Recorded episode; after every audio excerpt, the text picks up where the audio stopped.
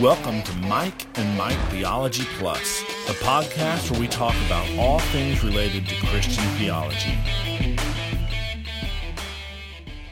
Hey, well, welcome to our first ever uh, Mike and Mike Theology Plus uh, podcast, video cast. Um, if you're looking for the podcast, you'd like to listen to this as you're driving into work, that information will be in the description below. You might want to do that because we've been told we have the perfect face for radio. Perhaps, yeah. That's why in my previous videos, you know, you just saw slides and, and heard my voice. Uh, but today isn't, but by the time this gets published, it's going to be Halloween or Reformation Day. Reformation Day. I was going to say, or All Saints Day Eve. Right. But yes, or Reformation Day. Hence this red door behind us, uh, because apparently the door that Luther nailed his 95 Theses to 501 years ago today uh, was red. So, yeah, so they have red doors on all the Lutheran churches throughout Germany, from what I hear. So, not too long ago, uh, Michael sent me a list of 94 uh, theses that um, David Brondos wrote last year at the 500th anniversary of the Reformation. And uh, we thought it would be a great topic for us to launch into uh, for this podcast and uh, would be good since it's coming out on Reformation Day. So, um, when we were talking back and forth on email, you had mentioned some of your goals in doing any type of critique or something like this, and you mentioned three different things that you would look for. Maybe I, I didn't warn you, but uh, That's fine. Do you remember why, what- why come prepared? so do you, uh, maybe if you, uh, if you remember what those were. I know you were saying you're looking to be yeah, I, I think it's important. Um, you know, I, will go ahead and give my overall grade of the 94 Theses. It's bad. yeah Um, it's real bad. Um, but that being said, I think it's important to be as charitable as we can. I think it's always important to read an author um, as much as they would intend you to read their work, right? And, and I think we can do that. I think we can hear this author say what he means and then interact with the assertions that he makes. We don't need to straw man it, we don't need to caricature it. We can be fair, we can be charitable, and then fairly and charitably look at what he says and hold it up to scripture and see um, what's good, what's bad. And, and in particular, um, I want to make sure that we highlight the good things because this is not 94 bad points, um, maybe 80 ish or so. right. But there, there are some things in here. Uh, a couple of times I say, you know, I, I think I agree with the words on the page. I'm not sure that if he and I hashed out our definitions, I would agree. Uh, there's other things where I, I think I'm in complete agreement with him. And so um, I, I think it's important to be loving, it's important to be charitable, and it's also important to recognize that uh, people who are mistaken aren't wrong on everything. Um, I have a lot of issue, this being a Reformation Day episode, I have a lot of issue with the Church of Rome. I have a lot of issue with Roman Catholicism. But they also get a lot of stuff right, a lot Sure. of things that we would agree with. And I think it's important to not throw the baby out with the bathwater. I think it's important to be critical and say um, the, the Pope can say right and true things without us having to agree with the Gospel of Rome. And so uh, I, I just want to keep that balance as we go through this and say uh, we're, we're critically examining what he says. We're hopefully holding it up to Scripture to see does it hold water, but um, doing so in as charitable and as loving a fashion as we can. Yeah, and uh, I appreciated those sentiments. Uh, that's exactly what at least we're taught to do uh, when you're reading someone's um, paper for school, that you're supposed to read them in the most charitable light possible. Because we assume that folks aren't just ignorant or stupid that are writing at this level, so we interpret them in a way that is charitable, and then we can still find places where we disagree and be charitable in that disagreement.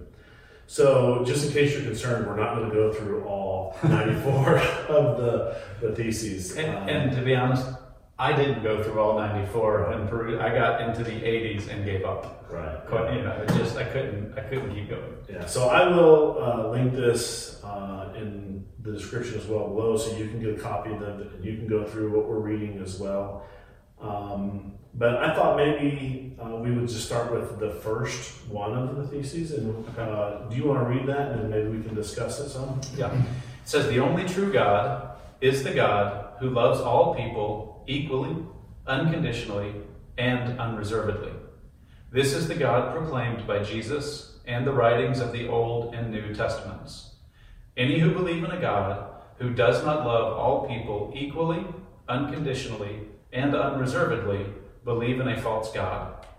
By no means, however, are Christians the only ones who believe in the true God or in Jesus. Okay, so lots being said there. Um, and I think until we get to that last sentence, there's a way that I could agree with most of what he's saying if understood a particular way, which I, I agree with your comment that if you and, and he were to hash that out, maybe you would find that he means more than what the, the plain sense of the words are. But certainly, I just was reading Galatians last night where Paul says that in Christ Jesus, there's no um, Greek or Jew, there's no slave or master, there's no male or female. And so, in a certain sense, God does love everyone equally. Um, so, in that sense, would you be taking people there to be uh, more categories than individuals? Yes. Okay. Yeah, yeah. There's a certain way you could say God loves the, the whole world. I don't think that that's necessarily what he means here. I don't either. Um, I think he means more on an individual level where there's obviously verses that would would counter um, that. So tell us what you had for your notes there.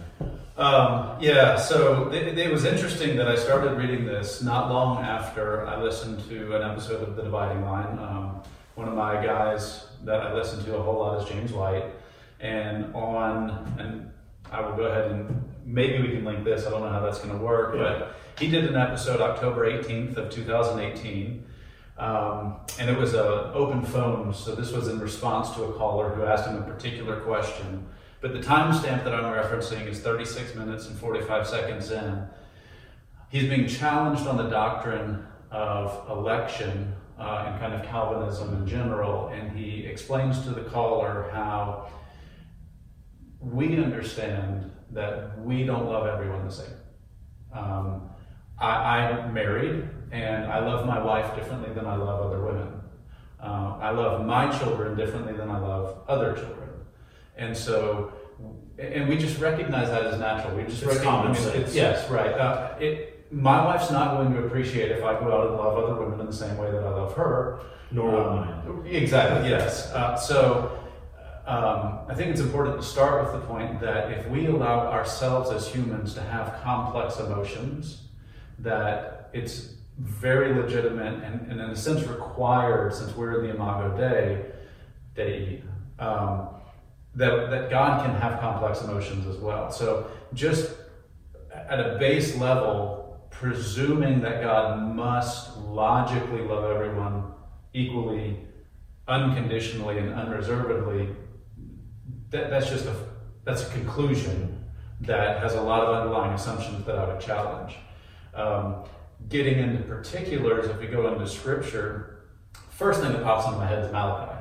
Jacob have I loved, Esau have I hated right? Well, I was thinking the Romans reference of that, but yeah, Malachi. Well, I, and in my, I have what about Malachi slash Romans, right? right. Um, yeah, you get into Romans chapter nine. You go back into Exodus. Um, God did not love Pharaoh in the same way that He loved the Israelites. He did not love the Egyptians that He drowned in the sea in the same way that He loved the Israelites that He brought safely through the sea. Those are those are not absolutely equal love by God. Um, and so as a culture or society, we don't love Hitler like we love Mother Teresa. Those, know, in our society, those are at opposite ends of a spectrum.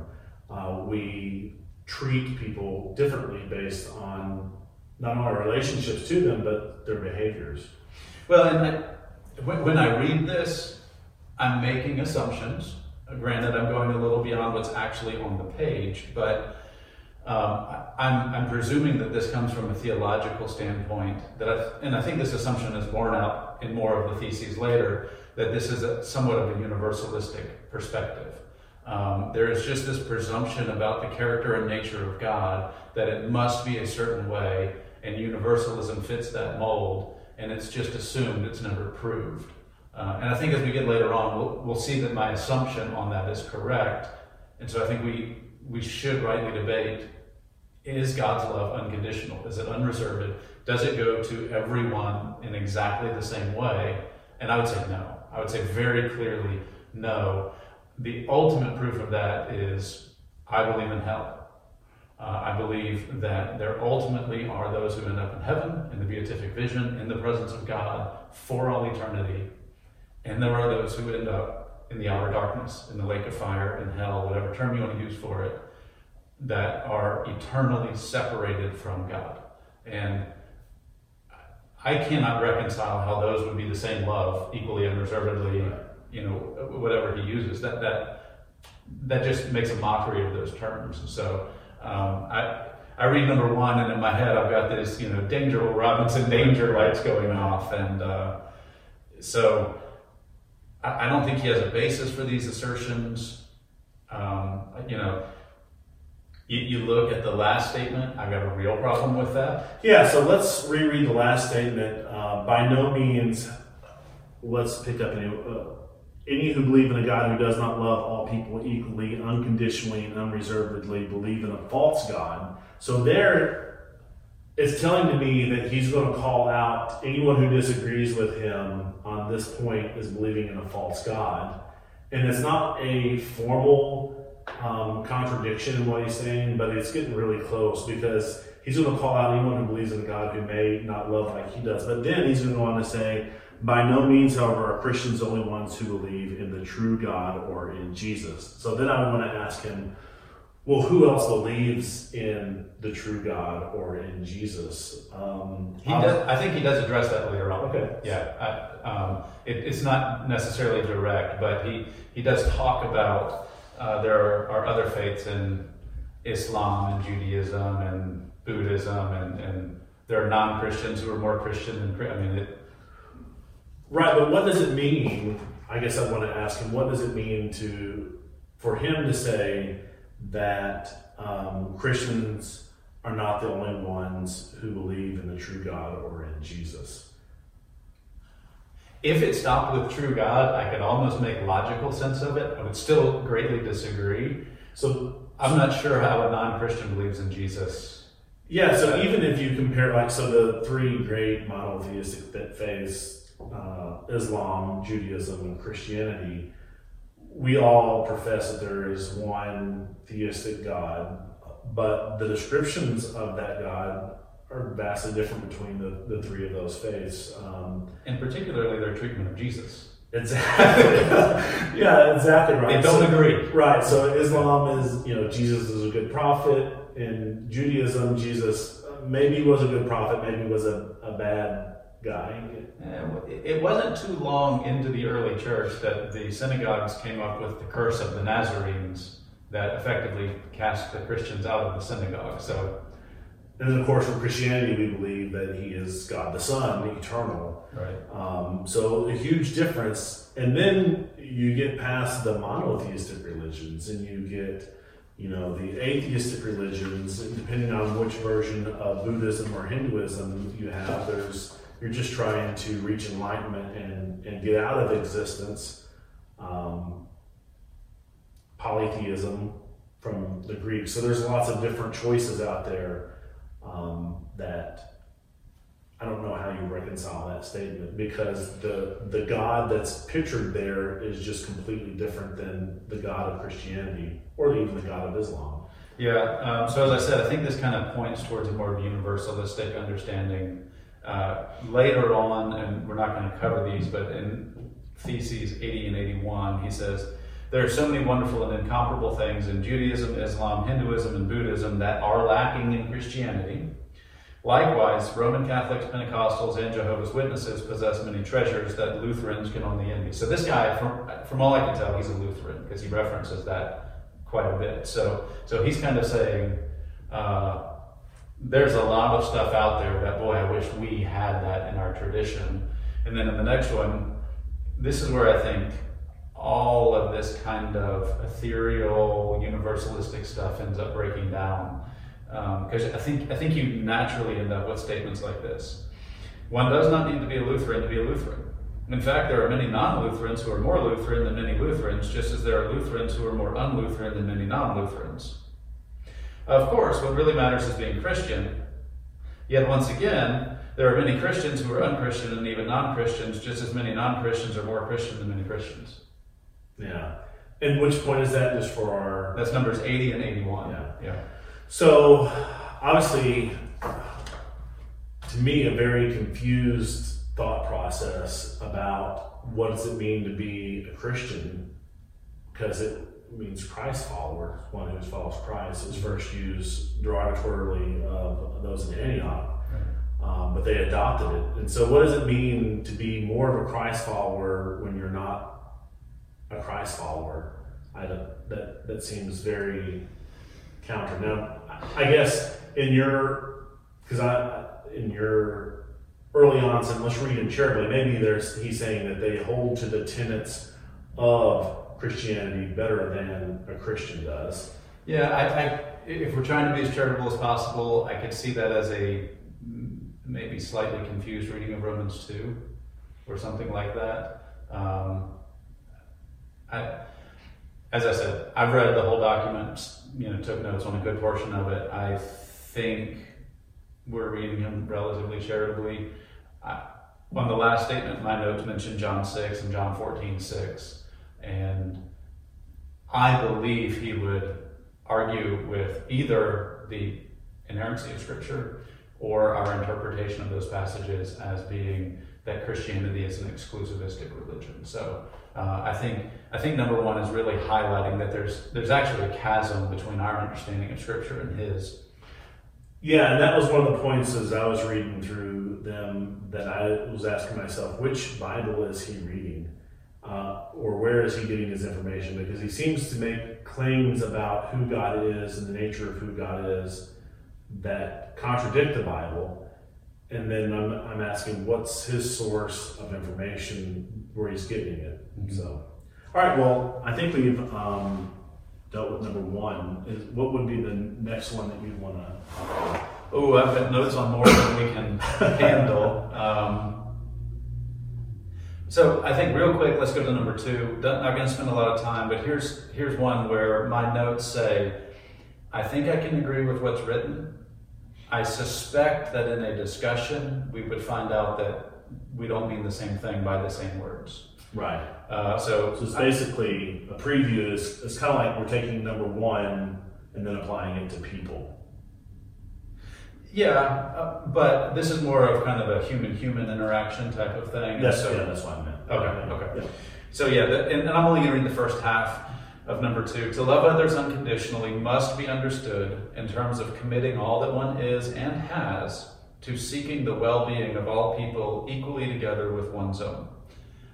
To me, this is a mild restatement of the golden rule, and in general. Um, depending on how you define some of the terms, what does it mean to seek someone's well-being? You know, I think there's some nuance to that, but in general, yeah, Jesus gave us the golden rule, and I think we ought to follow it. And I think this is pretty closely paralleling that, and I'm willing to to kind of say, yeah, okay, we can agree on that point. Right. Yeah.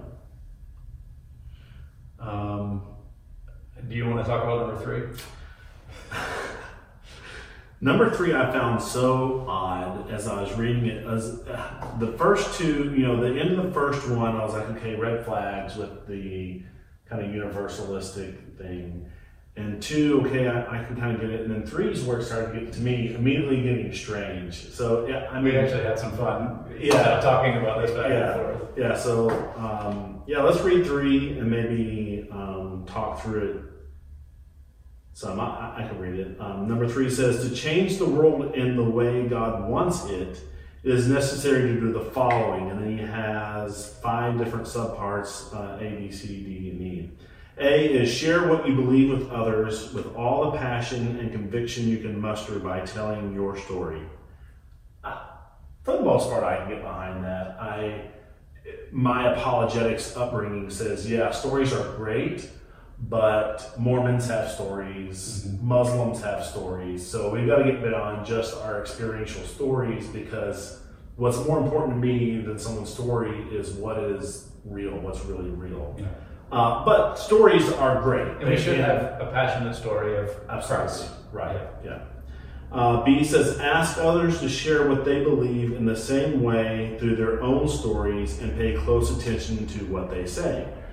Again, not horrible. If we're talking to someone on the street or a relative or a friend, we want to be great listeners. Um, lots of times when I've talked with someone and they've identified as a Mormon or a Jehovah's Witness or something, I've come in with preconceived notions about what they believe because I know what the church of uh, Latter day Saints believes, or I know what the Jehovah's Witness believe. But when I listen to them, I found out, oh, this person isn't necessarily lock, stock, and barrel with the church. So yeah, it's good to listen. It's good to, to be a good listener. So so far, so good.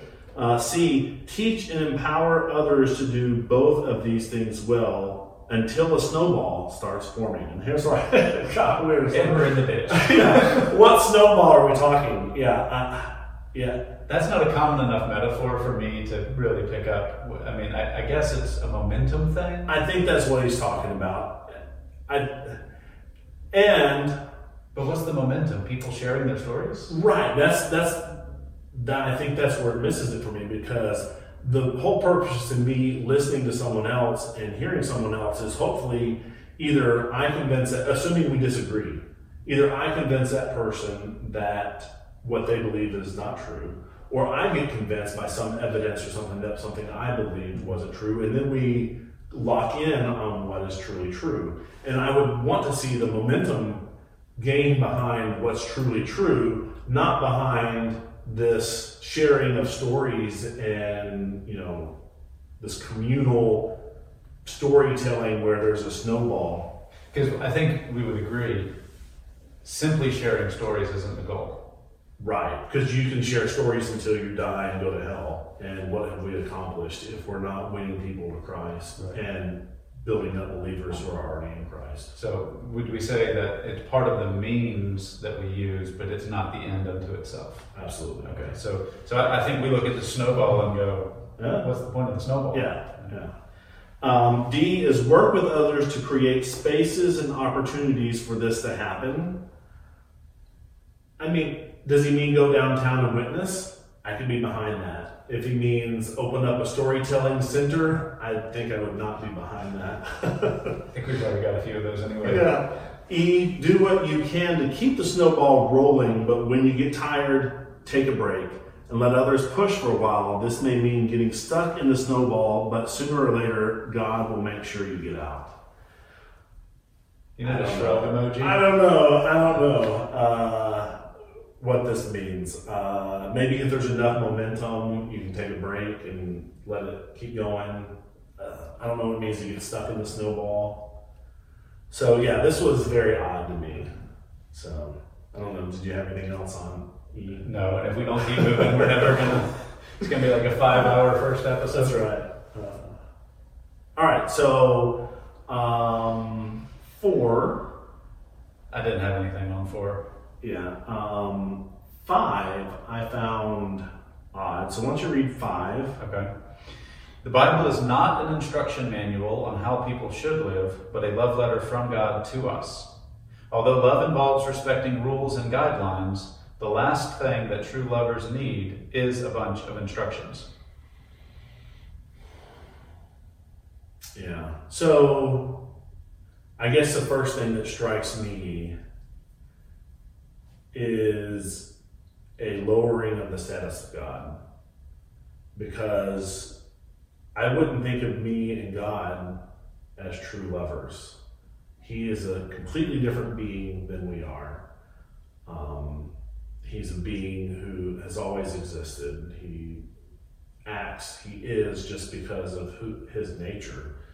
Um, and while the Bible is certainly, in some sense, a love letter to us, there's a whole lot of instructions in it that he I remember a few thou shalt nots wants us like to that. keep. So this is this is where I, this is where I start. Okay, what Bible is he reading, and, and where what source of information does he have that I don't have? And I don't. I don't I'm saying that kind of tongue in cheek because I think he's just emoting what he would like to be the truth, but not necessarily the truth. What were your notes? Um, well, to answer that rhetorical question, uh, I, I, after reading through this, I would guess, and it's a guess, I'll admit that, but I would guess that he would not hold to the inerrancy of Scripture, that there are certain parts of Scripture that he would either um, completely rationalize away, put in a different context, or maybe just outright deny. Um, so I, I think the what Bible is he reading?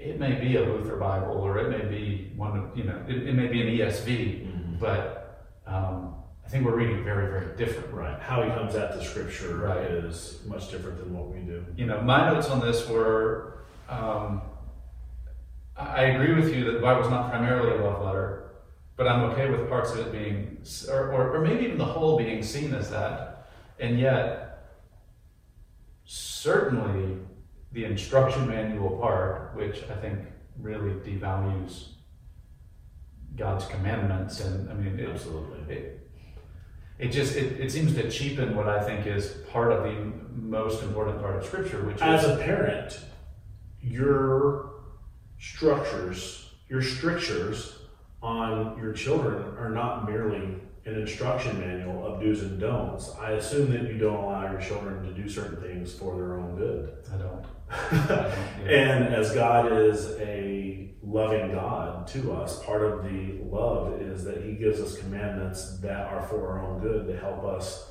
walk in a way that we are fulfilled. Sorry, I interrupted you. Well, no, that's fine. But uh, you, you also commented on something that I'm going to comment on now, and that is that that's an interesting statement to come as number five of 94 theses, many of which are instructive, right? So there, he's putting this out because he believes that it's good and beneficial for his readers. And many of the things in here are what we ought to do. But somehow, when the Bible parallels that, it's demeaning to the Bible to think of it as an instruction manual. Well, to me, it's very lovely to think that we're, we're, we're sinners living in a world that's racked with sin. We have sin and death all around us, and God has condescended to reveal himself to us in a loving and lovely way. But he's also been kind enough to tell us here's how I mean for you to live for my glory and your benefit. Um, to me, that doesn't denigrate the fact that we have an instruction manual. It elevates it to go, Absolutely. good God. And I mean that literally, you love us so much to tell us how to do it right. Right. I mean, that that's a lovely thing to me. So I, I think this is a false dichotomy. I think it's setting two things against one another that really are much more in parallel or, or working together. Um, and uh, I the last thing that true lovers need is a bunch of instructions. Well, if you have two non sinner lovers, maybe, but we have vows at weddings because we expect that two people who are madly in love at 18 might need some guide rails at 30 or 40 or 60 or 18 and a half. Right. Right. I mean, we we just expect that peop, that that rules are good for us. They they can be oppressive, they can be binding, but they can also be very liberating. And uh, so I, I just it it seems like a very narrow view that misses why God gives the law that He gives. Yeah, absolutely agree with you. God loves us enough to tell us, "Hey, here's what's your best. Here's what here's what's going to work out for you." Um, and He knows we need to walk in a circumspect, circumspect manner, uh, just like the rules that He gave the uh, Israelite children, not all of those we would say map over to some eternal moral precept, but they were ceremonial that kept them separate from the surrounding people. Was he doing that just because he was a big bad meanie? No, he was doing it to protect them um, because of his love for them. So I, I agree with you. It's uh, a false dichotomy to say a love letter couldn't have instructions, especially when there's this great chasm between us and him. Our natures are, are very different. Hey guys, thanks for listening in to our first episode of Mike and Mike Theology Plus. Obviously, we got some audio challenges. The room we're in has a huge echo. We're still learning uh, what we're doing here, but hopefully, we're going to deliver to you great content that you'll find interesting whether you're driving into work or out on a jog. Perhaps we struck too deep with our first topic, so if there are other topics you'd like to hear us discuss, maybe a question you have about the Bible or about a particular viewpoint of the Bible, perhaps you have heard of a contradiction in the Bible that you would like discussed, please comment and we will love to get to those and discuss what's truly important to you. Be sure to listen in to episode 2 where we conclude our discussion and critique of David A. Brondos's 94 Theses.